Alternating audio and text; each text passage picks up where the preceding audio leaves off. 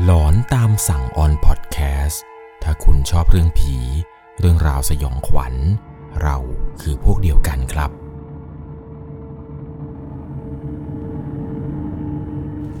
สวัสดีครับทุกๆคนครับ ขอต้อนรับเข้าสู่ช่วงหลอนตามสั่งอยู่กับผมครับ1 1 LC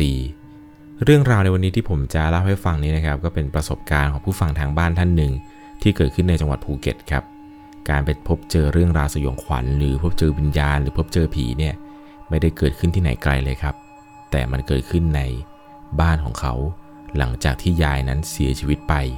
เรื่องราวแปลกๆ เรื่องราวหลอนๆเนี่ยมันก็ตามมา ก่อนจะเข้าไปรับชมรับฟังเรื่องราวเรื่องนี้นะครับ ผมต้องขอบอกก่อนเลยว่าต้องใช้วิจารณญาณในการรับชมรับฟังกันให้ดีๆ เรื่องราวในวันนี้ครับถูกส่งมาจากผู้ฟังทางบ้านท่านหนึ่ง ชื่อว่าคุณเจ คุณเจเนี่ยอายุ 17 ปีครับ เขากับครอบครัวเนี่ยอาศัยอยู่ในจังหวัดภูเก็ต และเรื่องที่จะเล่าต่อไปนี้ครับเป็นเหตุการณ์ที่เกิดขึ้นจริง ๆ กับเขาแล้วก็ป้า ป้าคนนี้ชื่อว่าป้าพรครับ ตั้งแต่ที่แม่ของคุณเจเสียไปตอนนั้นเขาอายุประมาณ 8 ปีเนี่ยก็ได้มีการย้ายมาอยู่กับป้าพรนี่แหละครับแล้วก็ยาย ส่วนพ่อเนี่ยไปมีภรรยาใหม่อยู่ที่อื่น ปัจจุบันตอนที่เขาอายุ17 ปีครับเรียนอยู่ปวชปี 2 ก่อนอื่นต้องเล่าให้ฟังอย่างนี้ก่อนครับว่า ก่อนที่ยายแกจะเสียไปเนี่ยนะครับ ตอนนั้นเนี่ยยายอายุประมาณ 93 ปีแล้ว อยู่ดีๆ วันหนึ่งแกก็เดินไม่ได้ครับ แล้วแกก็คือต้องเป็นผู้ป่วยติดเตียง อยู่แต่ในบ้านครับ ไม่ได้ออกไปเดินเหินอะไรเหมือนกับเมื่อก่อนแล้ว ป้าพรเนี่ยจะเป็นคนมานอนเฝ้าแกทุกๆ คืนครับ แกจะกางมุ้งอะไรให้ แล้วก็เปลี่ยนแผ่นพวกเป็นเพื่ออะไร พายายกินยาอะไรต่างๆ นานา มีอยู่วันหนึ่งครับที่พี่สาวของป้าพรเนี่ย แกเป็นพี่สาวคนโต แกเอาใบหนาดหรือใบอะไรสักอย่างนี่แหละครับ มาติดไว้ตรงหน้าต่างของบ้าน แล้วตอนนั้นเนี่ยเหมือนกับแกจะพูดว่าสาเหตุที่เอามาติดเนี่ยก็เพื่อที่จะป้องกันสิ่งชั่วร้าย หลังจากที่แกมาติดในวันนั้นครับ คืนเดียวกันเลย เขาเองกับป้าพรเนี่ยไปนอนเฝ้าคุณยายตามปกติในทุกๆคืน คืนนั้นเนี่ยเขานอนไปด้วยกันครับสามคนก็มีเขามีป้าพรแล้วก็ยาย แต่จู่ๆในกลางดึกครับ เวลาประมาณตีหนึ่งตีสองเขาได้ยินเสียงป้าพรเนี่ยโวยวายเสียงดังลั่นเลยครับ ร้องโวกเวกโวยวายโอ้ยโอ้ยโอ้ยโอ้ยโอ้ยอยตัวของเขาเองก็เลยไปปลุกป้าแกดูครับ ถามว่าป้าป้า ป้าเป็นไรป้าเป็นไร พอป้าพรแกตื่นขึ้นมาเนี่ยแกก็นั่งตัวสั่นเลยครับ แกเล่าให้ฟังว่ามันมีร่างดำๆผู้ชายตัวใหญ่ๆเลยเนี่ยเดินเข้ามาในบ้าน แล้วมันนั่งอยู่ตรงปลายเท้าของแก เหมือนกับจะตะคุบแกอยู่แล้ว ตอนนั้นแกบอกแกเห็นภาพชัดมาก ราวกับว่าสิ่งที่แกเห็นเนี่ยไม่ใช่ความฝันพอหลังจากนั้นครับพอแกได้สติเนี่ย แกก็ลุกออกจากห้องนอนของยาย แล้วก็กลับขึ้นไปนอนบนห้องนอนของตัวเอง และหลังจากนั้นเนี่ยป้าพรแกไม่ได้มานอนกับยายอีกหลายวันเลยแหละ แต่ต้องบอกอย่างนี้ก่อนครับว่าป้าพรเนี่ย แกเป็นคนเกิดวันศุกร์ครับ แกเห็นผีง่ายแกจิตอ่อน ผ่านไปประมาณ 2-3 เดือนครับ อาการของคุณยายเนี่ยก็ไม่มีท่าทีว่าจะดีขึ้นเลย แกเนี่ยอ้วกตลอดทั้งคืน จนป้าพรกับเขาเนี่ยต้องกลับมานอนเฝ้า แล้วอาการของยายเนี่ยก็หนักขึ้นเรื่อยๆๆครับ กินอะไรก็ไม่ค่อยได้ จนหน้าตาเนี่ยสู้ผอม แล้วก็ซีดไป จนต้องพาแกไปส่งโรงพยาบาลกลางดึกครับ แกเนี่ยนอนอยู่โรงพยาบาลใกล้ๆบ้าน ป้าพรเนี่ยไปนอนอยู่ที่ชั้น 4 ของโรงพยาบาลครับ เนื่องจากว่าคุณยายเนี่ยมีอาการมีไข้ โรงพยาบาลเนี่ยเขากลัวว่าจะเป็นโควิดหรือเปล่า ก็เลยให้ไปนอนอยู่ที่ชั้น 4 ก่อน ซึ่งเป็นห้องนอนคนเดียวครับ ญาติคนอื่นเนี่ยมานอนด้วยไม่ได้ แล้วชั้น4นี่นะครับคือเป็นอะไรที่เงียบแล้วก็วังเวงมากๆ พี่ๆพยาบาลเนี่ยก็คืออยู่ไกลด้วยแหละครับ ส่วนมากเนี่ยเขาจะเอาไว้กักตัวคนที่เป็นสุ่มเสี่ยงโควิด แล้วก็คนที่ไปเฝ้าอยู่ผู้ป่วยเนี่ย มีข้อห้ามคือห้ามออกจากโรงพยาบาล ต้องเตรียมอุปกรณ์เครื่องใช้เสื้อผงเสื้อผ้าอะไรเนี่ยไปให้พร้อมเลย ซึ่งคุณเจเนี่ยก็ต้องอยู่บ้านกับพวกลุงไปครับ ผ่านไปประมาณ 2 วัน เข้าสู่วันที่ 3 นี่แหละ ช่วงหัวลุ่ง ป้าพรเนี่ยแกโทรกลับมาที่บ้านด้วยน้ำเสียงสะอึกสะอื้น ทุกคนตอนนั้นได้ยินเสียงเนี่ยก็พากันร้องห่มร้องไห้ เขาเองก็พอจะรู้แล้วครับว่าสาเหตุมันคืออะไร ป้าพรแกก็เล่าให้ฟังว่าคุณยายเนี่ยลำไส้อุดตัน แล้วก็เป็นมะเร็งในลำไส้ด้วย นอกจากนี้ยังมีโรคแทรกซ้อนคือติดเชื้อในเลือด แกเล่าไปน้ำตาแกก็ไหลไปครับ แกบอกว่ายายเสียแล้วยายเสียแล้ว แต่ตอนแกจะไป มันมีเรื่องแปลกๆเกิดขึ้น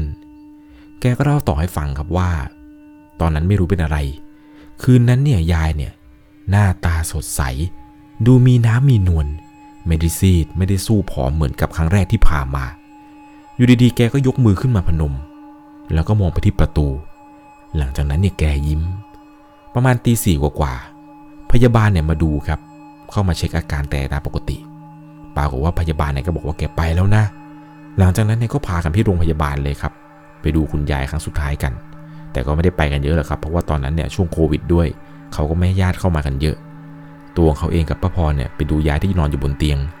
สภาพตอนนั้นเนี่ยแกเหมือนกับคนนอนหลับทั่วไปเลยครับ ไม่ได้ดูน่ากลัว ไม่ได้ดูทุรนทุรายหรือทรมานอะไรเลยครับ ญาติคนอื่นที่เข้ามาเห็นเนี่ยก็พากันร้องห่มร้องไห้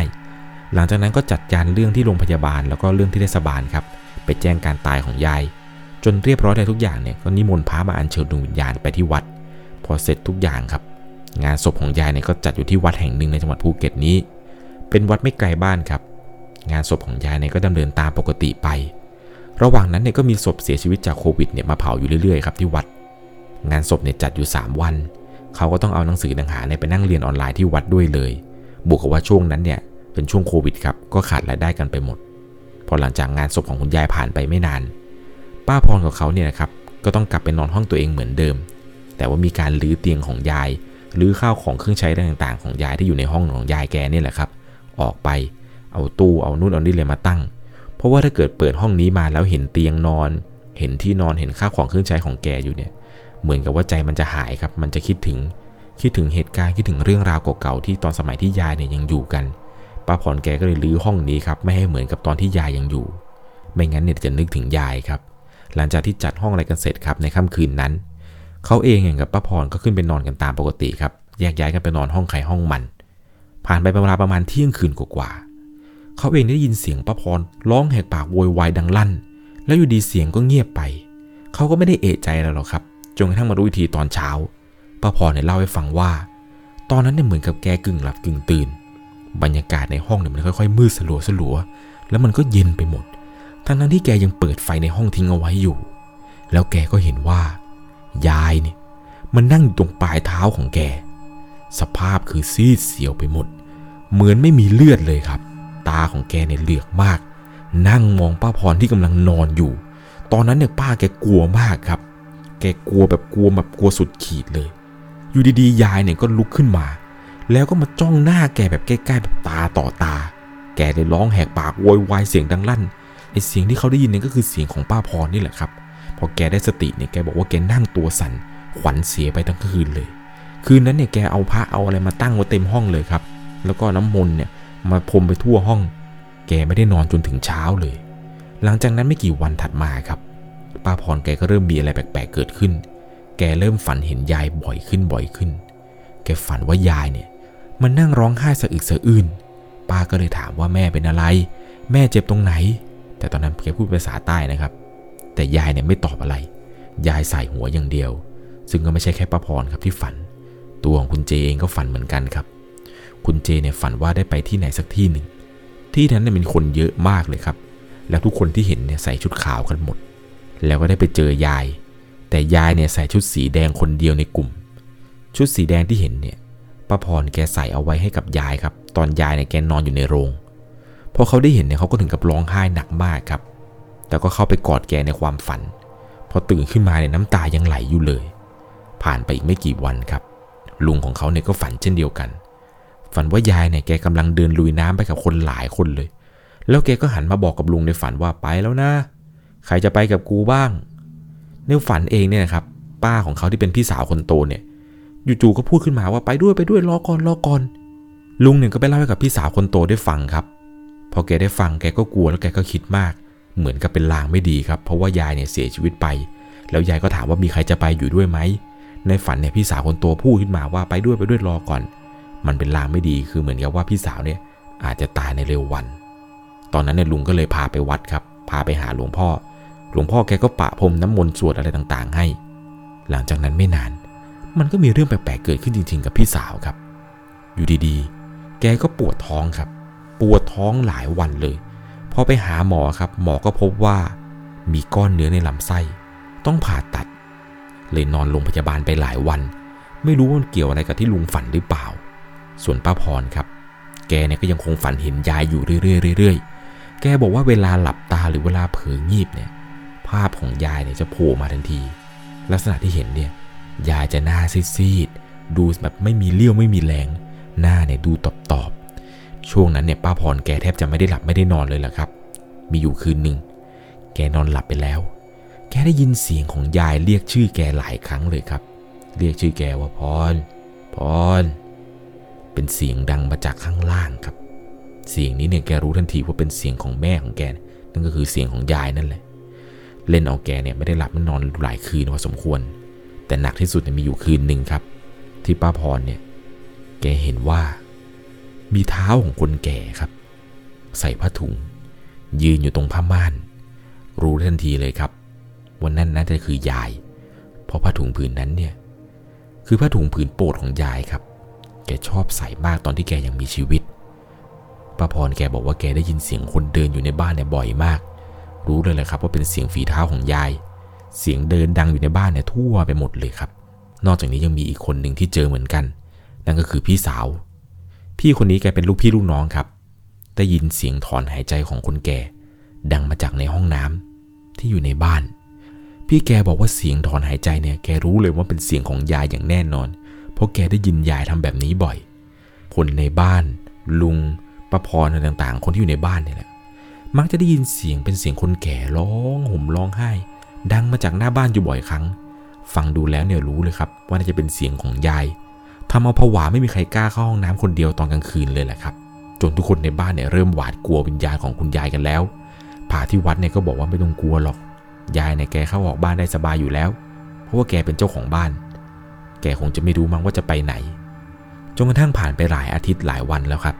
เรื่องพวกนี้มันก็เริ่มค่อยๆซาลง ค่อยๆ หายไปเรื่อยๆเรื่อยๆ แต่อยู่ดีๆ ป้าพรแกก็ป่วยเป็นโรคไข้ไทฟอยครับ แกนอนสมอยู่หลายวัน งานการไม่ได้ทำเลยคือแกไปทำงานไม่ไหว วันหนึ่งแกลงมาในครัวครับ จะลงมากินน้ำแกนั่งสักพักหนึ่งแล้วแกก็เผลองีบเหมือนเดิม และภาพซีซีสิบเซียวของยายเนี่ย ก็โผล่เข้ามาให้แกได้เห็นอีกแล้ว แต่ครั้งนี้แกเล่าให้ฟังว่าอยู่ดีมันก็มีลมครับ พัดเข้ามา ตอนนั้นแกรู้สึกหายใจไม่ออก อึดอัดแน่นหน้าอกไปหมด แกบอกว่าเหมือนคนกำลังจะตายเลย ร้องแหกปากโวยวายเสียงดังลั่นบ้าน จนเขาแล้วก็ลุงแล้วก็ป้าคนอื่นเนี่ยต้องมาช่วยบีบนวดกันครับ เอายาดมมาให้แกดม เอาน้ำร้อนเนี่ยประคบที่หน้าอกแล้วก็พุง แต่ตอนที่ประคบพุงแกนี่แหละครับ คุณเจบอกว่าท้องแกเนี่ยแข็งมาก ท้องเนี่ยแข็งอย่างกับเป็นหินเลยแหละครับ ตอนนั้นไม่รู้จะทำอย่างไร เขาก็เลยเดินไปจุดธูปบอกพ่อตาโตแซครับ บอกให้ช่วยป้าด้วย อย่าให้ป้าเป็นอะไรเลย อาการของแกค่อยๆ ดีขึ้นดีขึ้น จนแกเนี่ยเริ่มหายดีครับ ป้าพรเนี่ยแกมาบอกกับเขาว่า เนี่ยก่อนที่ยายจะเสีย ยายบอกกับป้าเอาไว้ว่า ถ้ากูตายกูจะมึงไปอยู่ด้วย ไม่ว่ากูอยู่ไหน มึงต้องอยู่ด้วย แต่ตอนที่ยายพูดเนี่ยยายพูดเป็นภาษาใต้ครับ หลังจากนั้นทุกคนเนี่ยก็พาป้าพรครับไปหาพระที่วัดพระเนี่ยก็สวดคาถาให้พร แล้วก็ให้น้ำมนต์มา เหตุการณ์ที่เจอยาหรือเจออะไรแปลกๆ เนี่ย ก็ค่อยๆหายไปหายไป น่าจะเป็นเพราะว่าป้าพรกับยายครับ อยู่ด้วยกันมานาน สนิทใกล้ชิดกันมาครับ น่าจะผูกพันกัน เพราะว่าป้าพรกับยายเนี่ยอยู่ตั้งแต่สมัยยายยังสาวๆ ยายเนี่ยเลี้ยงป้าพรมาตั้งแต่เด็ก ๆ เลยแหละครับ จนตอนนี้เนี่ยป้าพรแก70 แล้ว พอลูกคนอื่นๆของยายเนี่ยไม่มีใครมาใกล้ชิดเหมือนกับป้าพรเลย ถึงแม้ว่ายายเนี่ยแกจะเสียงดังแกจะดุๆหน่อย แต่ตอนที่เสียไปเนี่ยครับ ก็ใจหายพอสมควรเลยแล้วก็เศร้า ป้าเนี่ยบอกกับเขาครับว่า ถ้าไม่เจอกับตัวเองเนี่ยไม่รู้หรอกครับ ว่ามันน่ากลัวขนาดไหน ลุงในบ้านที่อยู่ในบ้านเดียวกันนี่แหละครับ แกก็ฝันเหมือนกัน แกฝันประมาณว่ายายเข้ามาในบ้านแล้วมาบอกกับแกว่าเตียงของแกเนี่ยหายไปไหนทำไมเตียงแกไม่อยู่ที่เดิม นี่ก็เป็นประสบการณ์สุดหลอนของคุณเจครับที่เกิดขึ้นในครอบครัวของเขา ต้องบอกเลยครับว่าเรื่องราวเกี่ยวกับคนในครอบครัวที่เสียชีวิตไปเนี่ย การกลับมาเห็นหรือการกลับมาอยู่ที่บ้านของตัวเองเนี่ย มันยังเหมือนกับว่าเป็นเหมือนเป็นจิตสุดท้ายที่เขายังคงวนเวียนอยู่ในที่ของเขานั่นแหละครับยิ่งเวลาคนแก่เสียชีวิตเนี่ย ก็มักจะกลับมาบ้านครับ เหมือนกับตอนที่ยายทวดผมเสียชีวิตเนี่ย คนในบ้านก็ยังคงได้ยินเสียง ยังคงได้ยินอะไรต่างๆ เหมือนกับตอนสมัยที่แกเนี่ยยังมีชีวิตอยู่ ผมจำได้ว่าตอนที่ยายทวดของผมเองนะครับ เสียที่ชัยภูมิเนี่ยครับจะมีพิธีเหมือนกับว่าเอาข้าวเอาของอะไรนะครับ ไปให้กับพระเนี่ยทำบังสกุลให้กับคนที่เสียชีวิตในตอนกลางคืน เป็นอะไรที่น่ากลัวเหมือนกันครับ เพราะว่าตอนที่พระทำให้เนี่ยทุกคนต้องไปแอบครับ เหมือนกับว่าแอบไม่ให้ยายเนี่ยเห็นว่าทุกคนเนี่ยมารอดูอยู่ ภาพตอนนั้นที่ผมจำได้เนี่ยคือ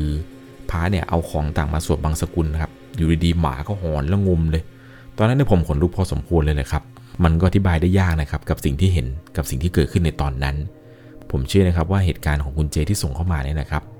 มีความน่ากลัวปนกับความเสียใจอยู่ หลายๆคนบอกว่าจะกลัวทำไม ก็เป็นวิญญาณของยายของแม่ที่เห็นกันมาตั้งแต่ตอนยังมีชีวิต แต่ผมบอกเลยครับ ถ้าคุณไม่เจอว่าวิญญาณคนใกล้ตัวของคุณมาหาเนี่ย คุณจะไม่รู้เลยว่า คนที่ตายไปแล้ว แล้วกลับมาหาคุณในลักษณะที่เขากลับมาเนี่ย ไม่ได้หน้าตาเหมือนกับตอนที่เขายังมีชีวิตอยู่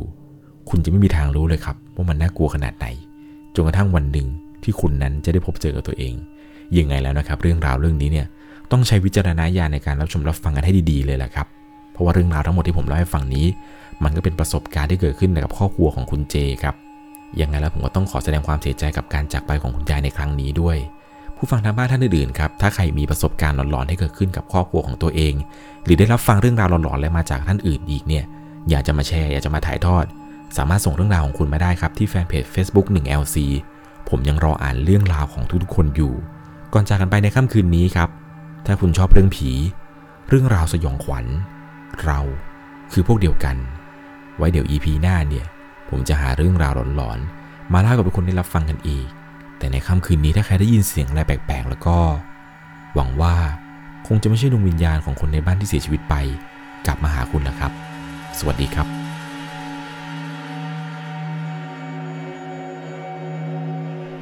สามารถรับชมเรื่องราวหลอนๆ เพิ่มเติม ได้ที่ YouTube Channel 1 LC ยังมีเรื่องราวหลอนๆ ที่เกิดขึ้นในบ้านเรา รอให้คุณนั้นได้รับชมอยู่นะครับ